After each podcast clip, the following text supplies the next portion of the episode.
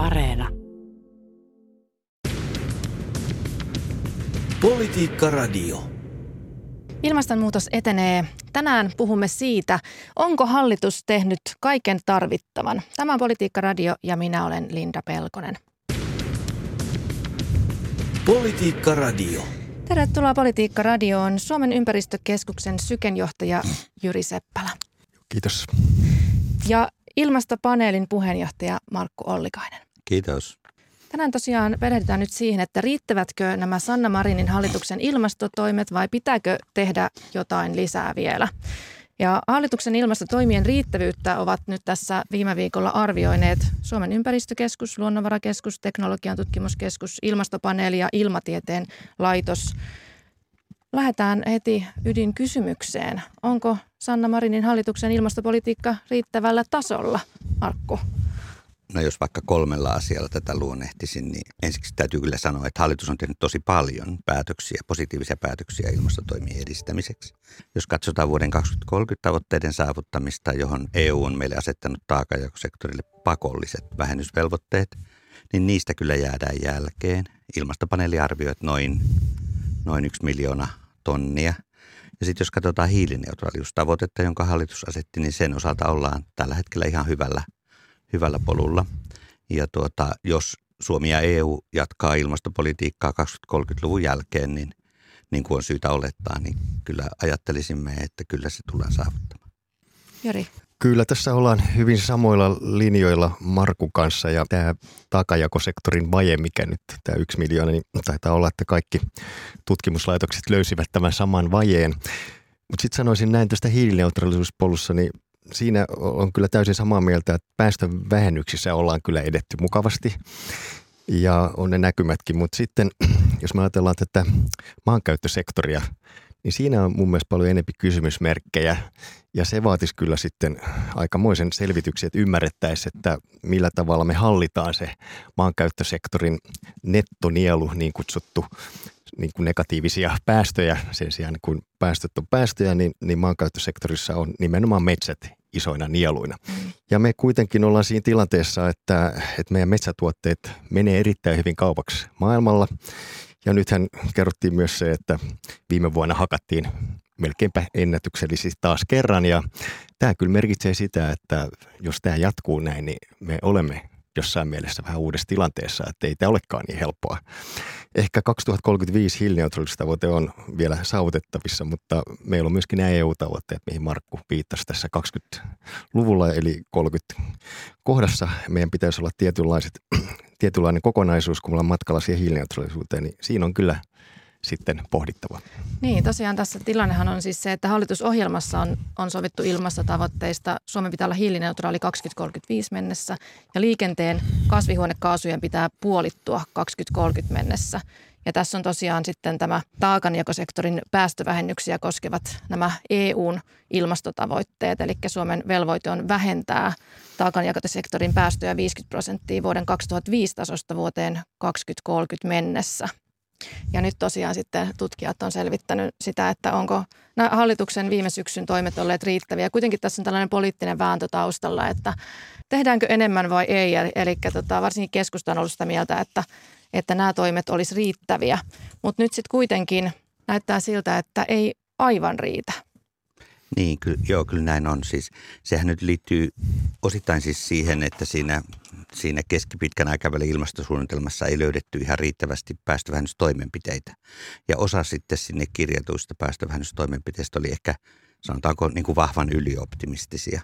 Mm. Et sinne kirjattiin esimerkiksi juuri tuolta LULUCF tai maankäyttösektorilta joustoa 0,4 miljoonaa tonnia. Ja Jyri tuossa juuri sanoi, että enemmän kyseenalaista, että sitä saadaan – siellä myös ajateltiin, että sieltä EUn liikenteen ja lämmityksen päästökaupasta tulee merkittävä vähennys, 0,4 miljoonaa tonnia. Meidän laskemilla ei kyllä sellaisiin lukuihin päästä.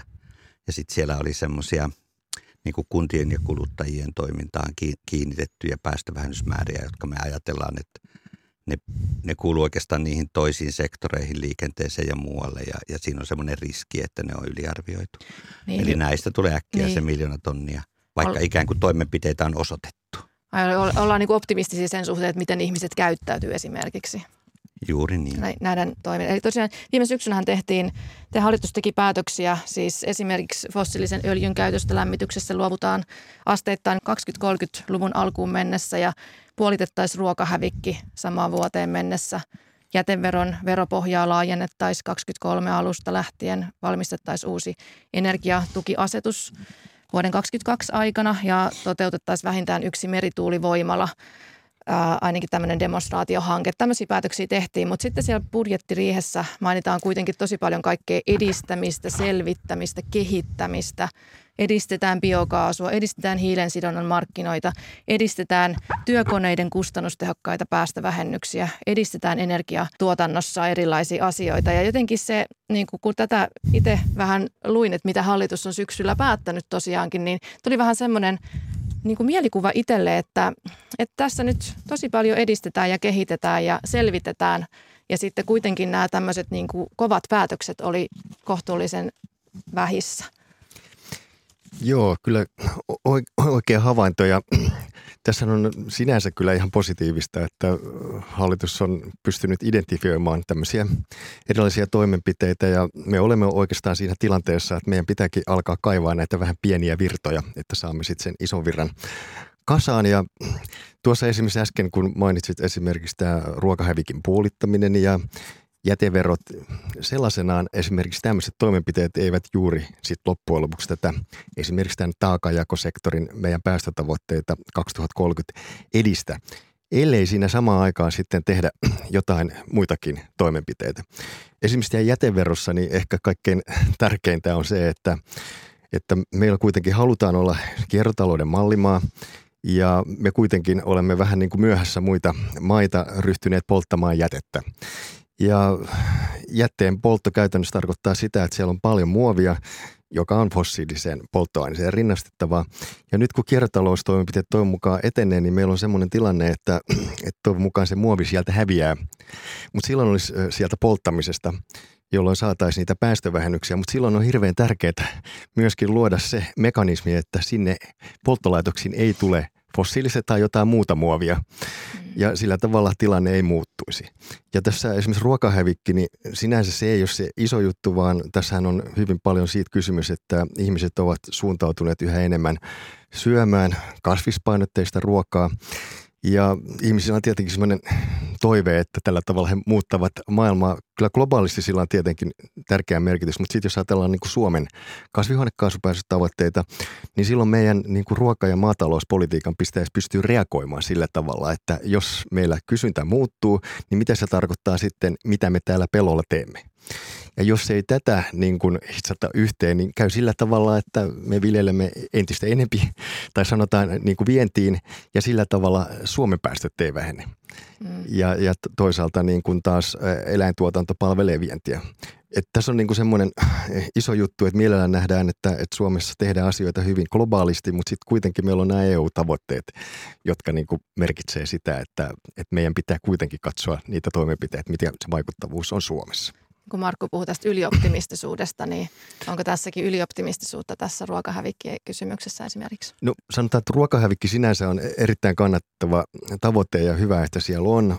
Se on, se on niin kutsuttua turhuutta, että kaikki tietää, että jos se saadaan pois, niin se on hyvä asia. Mutta sanotaan niin kuin sen merkitys tässä niin kuin päästövähennystoiminnassa mm. on kuitenkin sellainen, että se ei tätä isoa, isoa tarvetta, että me saataisiin niitä päästövähennyksiä siellä sektorissa, kun sektorissa yhä enempi, niin, niin sitähän se ei niin kuin pelasta. Ja onko tässä nyt niin, että poliitikkojen on hirveän vaikea sanoa, että autoilkaa vähemmän ja syökää lihaa vähemmän, koska se on vaan, ei ole kauhean kiva en, vuotta ennen vaaleja julistaa tällaisia asioita? No on tässä tietysti sitäkin, mutta on, onhan tässä varmaan sitten myös kuvitelmaa, että ollaan tehokkaampia tai toimivampia kuin mitä oikeasti ollaan, että tuossa kun Jyri viittasi tähän ruokahävikkiin, niin, niin siis tavallaan – me on tehty niin, että me on lisätty tukia sinne viennille. Eli tavallaan mehän on itse asiassa ikään kuin haluttu yhtä aikaa parantaa viljelijöiden toimeentuloa, kun kysyntä on vähentynyt, mutta itse asiassa me pidetään ne päästöt yllä. Eli se kuvaa niin kuin sitä, että ei ole uskallusta eikä taitoa eikä kykyä niin kuin puuttua siihen, siihen toimintaan, josta se saaste syntyy. Hmm. Ja, tota, ja, ja meillä on aika paljon semmoista näkemysten pulaa ollut esimerkiksi maatalouden osalta, että miten se tehdään. Mutta mä sanoisin, että meillä on nyt kyllä esimerkiksi tänne taakajakosektorille ilmastopaneeli tarjoamassa toimia, jotka on todella vaikuttavia ilman, että, siihen, että sitä tarvitsee lähteä hakemaan kauhean kaukaa, vaan se tehdään suoraan siellä tilalla se päästövähennystoimenpide. Ja, ja silloin me päästään eteenpäin sitten. Ja silloin tulee helpommaksi myös laskea läpi ne kulutuksen muutokset, koska se ei niin kuin tavallaan tuhoa sitä toimialaa. Niin, no tosiaan ilmastopaneeli puhuu näistä jopa miljoonan hiilidioksiditonnin edestä pitäisi tehdä päästövähennyksiä täällä taakanjakosektorilla, eli maataloudessa ja liikenteessä. Niin mitkä ne toimet sitten olisi, mitä pitäisi tehdä? No kolme isoa siis, kolme iso tai kolme sektoria, jossa on paljon päästövähennyspotentiaalia, ovat liikenne, maatalous ja asuntojen erillislämmitys. Asuntojen erillislämmityksen osaltahan Suomi on tehnytkin aika linjakasta politiikkaa tähän saakka, mutta sinne on edelleen jäämässä kuormitusta. Ja erityisesti voisi sanoa näin, että siellä on nämä julkiset rakennukset ja sitten osittain näitä kaupan rakennukset, jotka ei ole vähentäneet päästöjä. Yksittäiset kotitaloudet on kyllä, kun nämä tukiohjelmat on olleet. Eli siellä voidaan tehostaa tätä. No liikenteen osalta niin, niin, niin oikeastaan kyse on siitä, että tehdään vaan niin kuin kunnianhimoisimmin niitä toimia, mitä on identifioitu. Eli siellä, siellä siis tuossa kaisussa rajoittuttiin ikään kuin siihen 50 prosenttiin liikenteen päästöistä, mutta oikeasti me pystytään vähentämään sieltä enemmän. Ja sen takia tämä ilmastopaneelin niin kuin linjaus on se, että että voimistetaan sitä sähköistä henkilöautoliikennettä ja se tarvitsee tietysti tukia, eli kahta tukea. Toinen on siis hankintatuki ja toinen on latausasemien tuki, jotka sitten jouduttaa sitä hankintaa ja sehän vapauttaa sitten niitä biopolttoaineita raskaaseen liikenteeseen. Ja, tota, ja sitten, sitten tietysti sieltä tulee nämä, nämä, nämä tota, biopolttoaineiden jakeluvelvoitteiden nostot, eli sieltä on selvästi saatavissa enemmän. Ja tosiaan sitten maatalouden osalta tulee tulee siis sieltä, me voidaan vähentää sitä kotieläinten metanipäästöjä näillä rehun seosaineilla ja kosteikkoviljely pystyy tuottamaan ihan merkittävän vähennyksen sitten, kunhan sitä pinta-alaa kasvatetaan suuremmaksi kuin mitä budjettiriihessä oli. Näistä se tulisi. No miten sitten, tota, tässä nyt tulikin aikamoinen lista erilaisia ehdotuksia, että mitä pitäisi tehdä. Miten Syke näkee Jyri tämän, nämä no, ratkaisuehdotukset?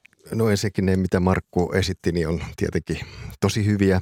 Sanoisinko näin, että koska tämä on kuitenkin sen verran vaikeaa ennustaa, että miten ne kaikki menee maaliin näissä kolmella sektorilla, niin tota, lisätoimia tarvitaan ja ehkä tämä, mikä Markku tuossa jätti mainitsematta, on se, että tässä taakajakosektorin alueella on itse asiassa aika paljon pientä teollisuutta ja myöskin pieniä niin kuin energiatuotantolaitoksia, jotka edelleen käyttää fossiilista energiaa aika paljon, niin siihen mun mielestä oikealla tavalla nyt tukemalla heidän siirtymää pois fossiilisesta energiasta, niin saavutetaan myös paljon. Mä uskoisin, että tässä tilanteessa, kun energiahinta on muutenkin niin kuin noussut, niin kaikki energiatehokkuustoimenpiteetkin ovat järkevää, sanotaan, toiminnan kehittämistä ja, ja tota, vahvistaa sitten tulevaisuuden kilpailukykyä. En uskoisi, että kenelläkään on sitä vastaa, jos tullaan sanomaan, että mitkä asiat olisi niin kuin järkevä toimi, te, laittaa niin kuin täytäntöön.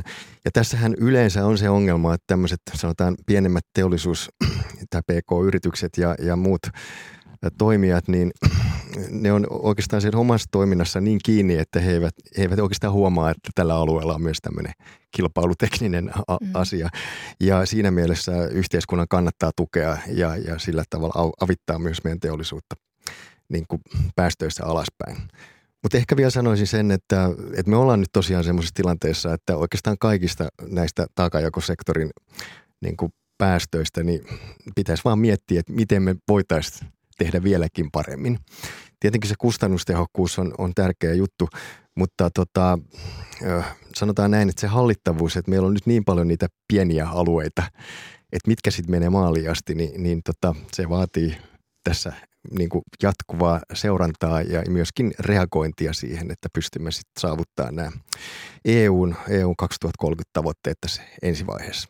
Hmm. Tuohon liittyen siis tavallaan me juuri on ehdotettu ilmastopaneelin suunnasta sitä, että se liikenteen päästökauppa toimisi aika hyvänä varaventtiilinä, koska ei ole takeita, että kaikkia niitä pieniä virtoja saadaan läpi. Ja sitten se on taas tämmöinen kokonaisvaltainen selkeä hintaohjausjärjestelmä, jossa rajoitetaan siis ihan suoraan katolla se päästöjen kokonaismäärä ja se voidaan ajaa just siihen tasoon, mihin me halutaan. Ja tuota, se voidaan myös toteuttaa siellä 2025 jälkeen, eli tarvitsee tehdä nyt päätöksiä mm. ja voidaan luottaa siihen, että sitä sähköistä liikennettä tulee markkinoille, jolloin sitten myös niiden hinta halpenee ja se päästökaupan kustannus laskee koko ajan. Ja, ja tota, tämä ei ole sitten niin kivulias. Eli tämä on kyllä se, mitä mä toivon, että päättäjät niin kuin osais ajatella tämmöisenä, tämmöisenä niin, kuin niin liikenteen kuin koko taakanjakosektorinkin tämmöisenä niin kuin päästöjen perälauta. Jo, vielä sanoisin tässä, että nyt kun katsotaan tätä takajakosektoria, niin on selvästi havaittavissa, että nyt tässä niin kuin tuossa keskipitkän aikavälin ilmastosuunnitelma, joka nyt tässä on ollut lausunnon kohteena, niin, niin siinä on tosiaan jätetty tämä, tämä tota, päästövähennyssetti ikään kuin vähän auki ja se kertoo aika hyvin siitä, että meillä on nyt vähän semmoinen kyttäystilanne sektoreissa.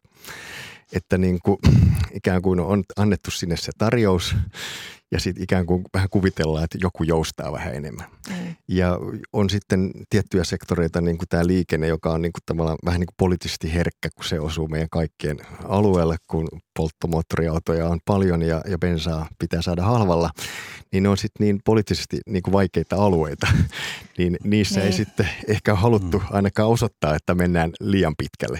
Mutta sanotaan näin, että jollain tavalla tämä, tämä niin kuin kokonaisuus kuitenkin pitää saada kasaan ja mun mielestä hienoa on, että tässä on kuitenkin taustalla se, että on se halu, että me teemme Suomessa kuitenkin tämän mahdolliseksi, mutta nyt se, että miten tämä jako tehdään, niin se vähän pikkusen vielä odottaa kesken. Niin, nythän tämä bensa, bensan hinta on herättänyt tosi vilkasta kiihkeitä keskustelua ja, ja tota, hallitus ei oikeastaan halua korottaa bensaveroa, ei edes vihreä ympäristöministeri ottaen kannalla. Toisaalta sitten taas Sanna Marin on, on todennut, että tämmöinen energian täsmätuki se ei olisi ristiriidassa hallituksen ilmastotavoitteiden kanssa, että energian, ylipäätään siis tämä energian hinnan nousu, mistä ihmiset on, kansalaiset on ollut todella harmistuneita, niin, niin tämä koko, koko tämä bensa- ja energiakeskustelu tuntuu olevan tosi sellainen herkkä. Se on. Mulla on tästä, niin. mulla on kokemus jo vuosien takaa. Mä olin pelaamassa sulkista ja TV tuli, mä annoin sieltä jonkun haastattelun silloin, kun oli juuri tämä tämä sekoitusvelvoite sovittu. Ja toimittaja kysyi, että no nostaako tämä hintaa? Ja mä sanoin, että kyllä se nostaa. Ja sitten mä esitin arvion, että se on 20 senttiä, joka tulee tämän päätöksen tuloksena hintaan päälle. Sitten kun peli oli ohi ja mä lähdin ajan kotiin, se oli, mä olin pelaamassa tuolla kaukana, niin tota, mä sain neljä puhelinsoittajia ja kaikki alkoi sillä, että siellä huudettiin, että jumalauta, mitä sä oot meille tekemässä. Ja mun meni pitkä aikaa, että mä yritin kysyä, hei, mistä sä puhut? Mitä, mistä sä puhut? Eli näin kuumana osa ihmisistä tästä, tästä tota, polttoainehinnasta käy. Niin, Et korostetaan nyt kuuntelijoille, että se ei ole Markku Ollikaisen vika yksistään, jos, ei jos bensan hinta nousee. Ole, kyllä, joo.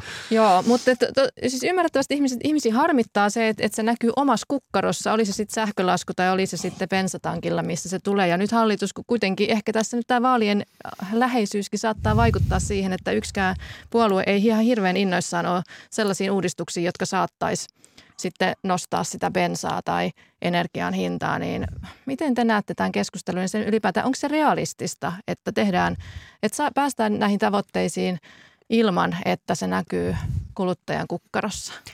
No, jos mä aloitan, mä ensinnäkin näen, että kyllähän tässä se iso kuva on niin, että toivon mukaan niin kuluttajat tekee fiksuja valintoja ja katsovat vähän niin kuin kukkaroa ja tekevät niitä fiksuja valintoja niin, että sitten samalla se ilmastopäästökin vähenee.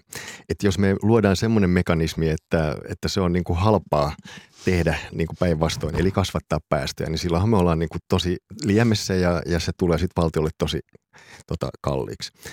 Ja tietenkin tämä polttoainehinta niin kuin autotasolla, niin se on yksi, yksi juttu.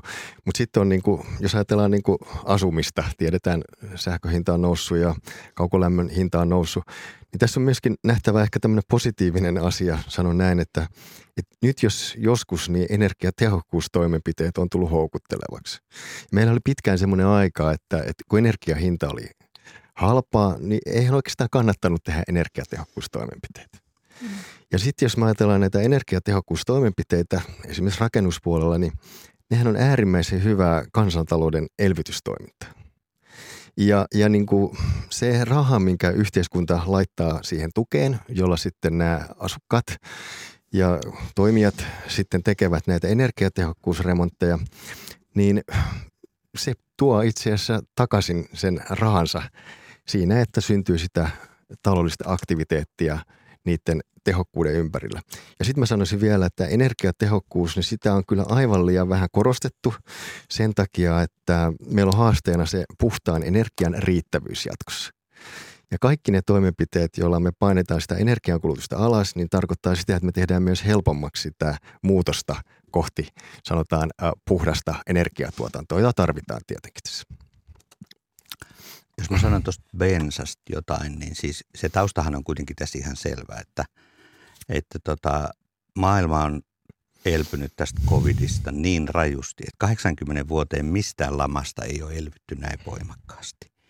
New York Federal Bank teki analyysiä, että mikä selittää energiahinnan nousu. Sehän siis tarkoittaa ennen muuta öljyhinnan nousu.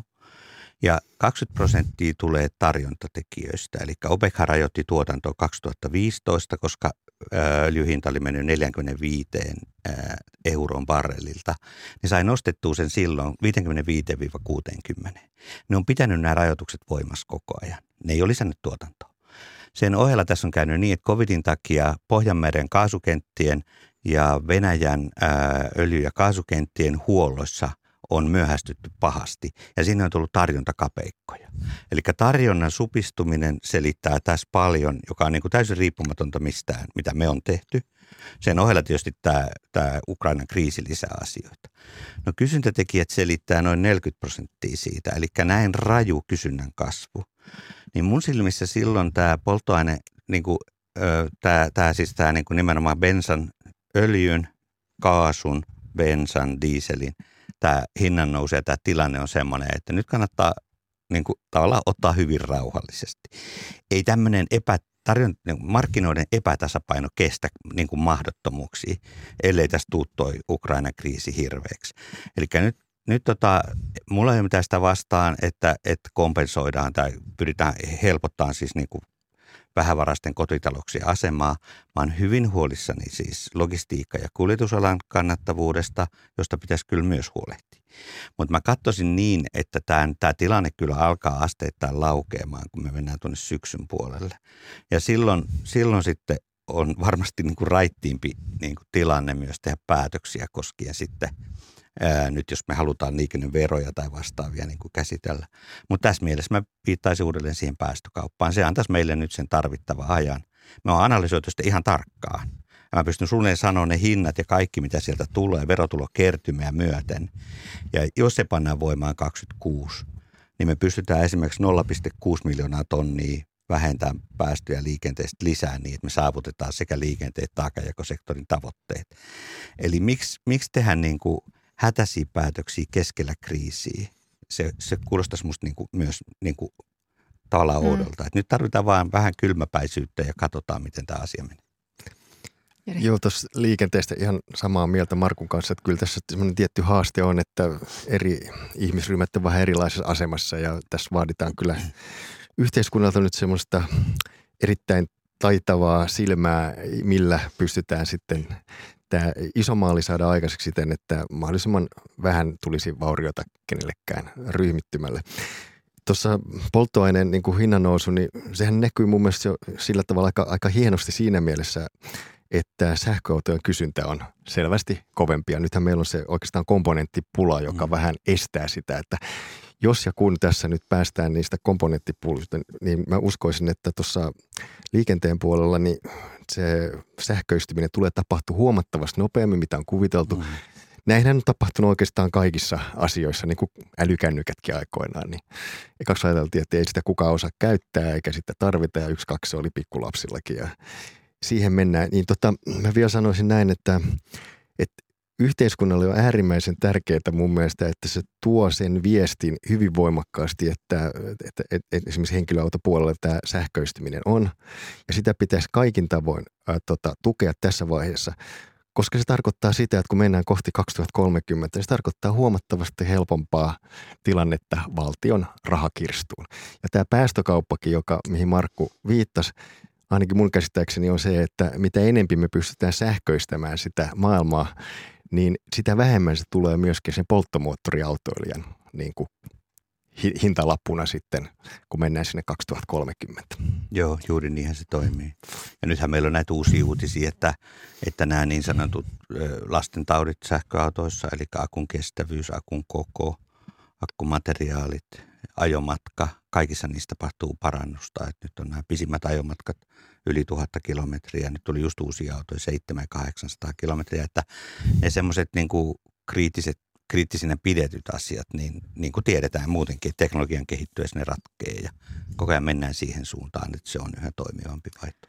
Otas ihan hetki vielä aikaa, niin mä haluaisin ottaa vielä esille tämän siis, kun Syke on nostanut esiin tämän metsien kasvun.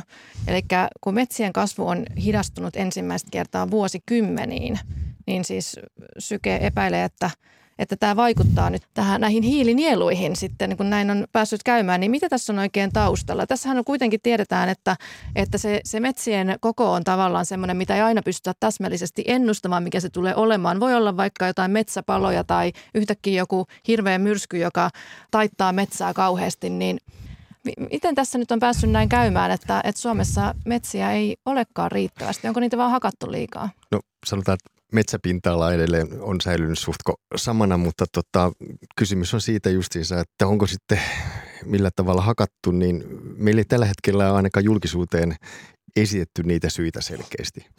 Ja emme mene tässä nyt sen enempää spekuloimaan, mutta tietenkin tämä tilanne, että, että me ollaan yksi, kaksi ikään kuin jouduttu semmoiseen tilanteeseen, että että samaan aikaan kun me ollaan ehkä mietitty niitä meidän metsäteollisuusinvestointeja, siellä taustalla on ollut kuitenkin se, että on kuviteltu, että ne metsät kasvaa kohisten, niin nyt me ollaan sitten semmoisessa tilanteessa, että ne ei kasvakaan. Ja, ja, ja silloin siinä on se vaara, että me joudumme semmoiseen tilanteeseen, että me ha, ikään kuin hakkaamme ehkä liikaa niitä metsiä ja se tarkoittaa sitten vaikeuksia ehkä niitä EU-tavoitteiden suhteen. Ja Siinä mielessä tämä vaatisi nyt kyllä ihan kansallisen suorastaan selvityksen hyvin nopeasti ja se olisi erittäin tärkeää myös niille, jotka investoivat tällä hetkellä Suomeen, ymmärtää tämän tilanteen. Tota, tosiaan tilanne on nyt siis se, että toivotte hallitukselta lisää toimia mitä jos hallitus ei nyt sitten pääse sopuun eikä tee mitään lisätoimia? Jääkö se seuraavalle hallitukselle ja, tai mitä se oikeastaan sitten tarkoittaisi? Käytännössä, jos hallitus, mitä mä en kyllä us, luotan siihen, että tulee lisätoimet, mutta jos ei tulisi, niin se on seuraava hallituksen asia. Ja sitten asiat on paljon vaikeampia, koska sitten kaisu hyväksytään ja meillä ei olekaan sitä päätösperäistä niin kuin strategiaa sitten hoitaa asioita. Juuri näin ja näen sillä tavalla, että näihin asioihin joutuu kyllä tulevat hallitukset palaamaan, että kerralla näitä ei pystytä kuitenkaan saada ihan maaliin asti, että kyllä tämä keskustelu jatkuu ja pitääkin jatkuu. Hei kiitos oikein paljon tästä hyvästä keskustelusta. Ilmastopaneelin puheenjohtaja Markku Ollikainen ja sykejohtaja Jyri Seppälä. Kiitti. Kiitos. Politiikka Radio.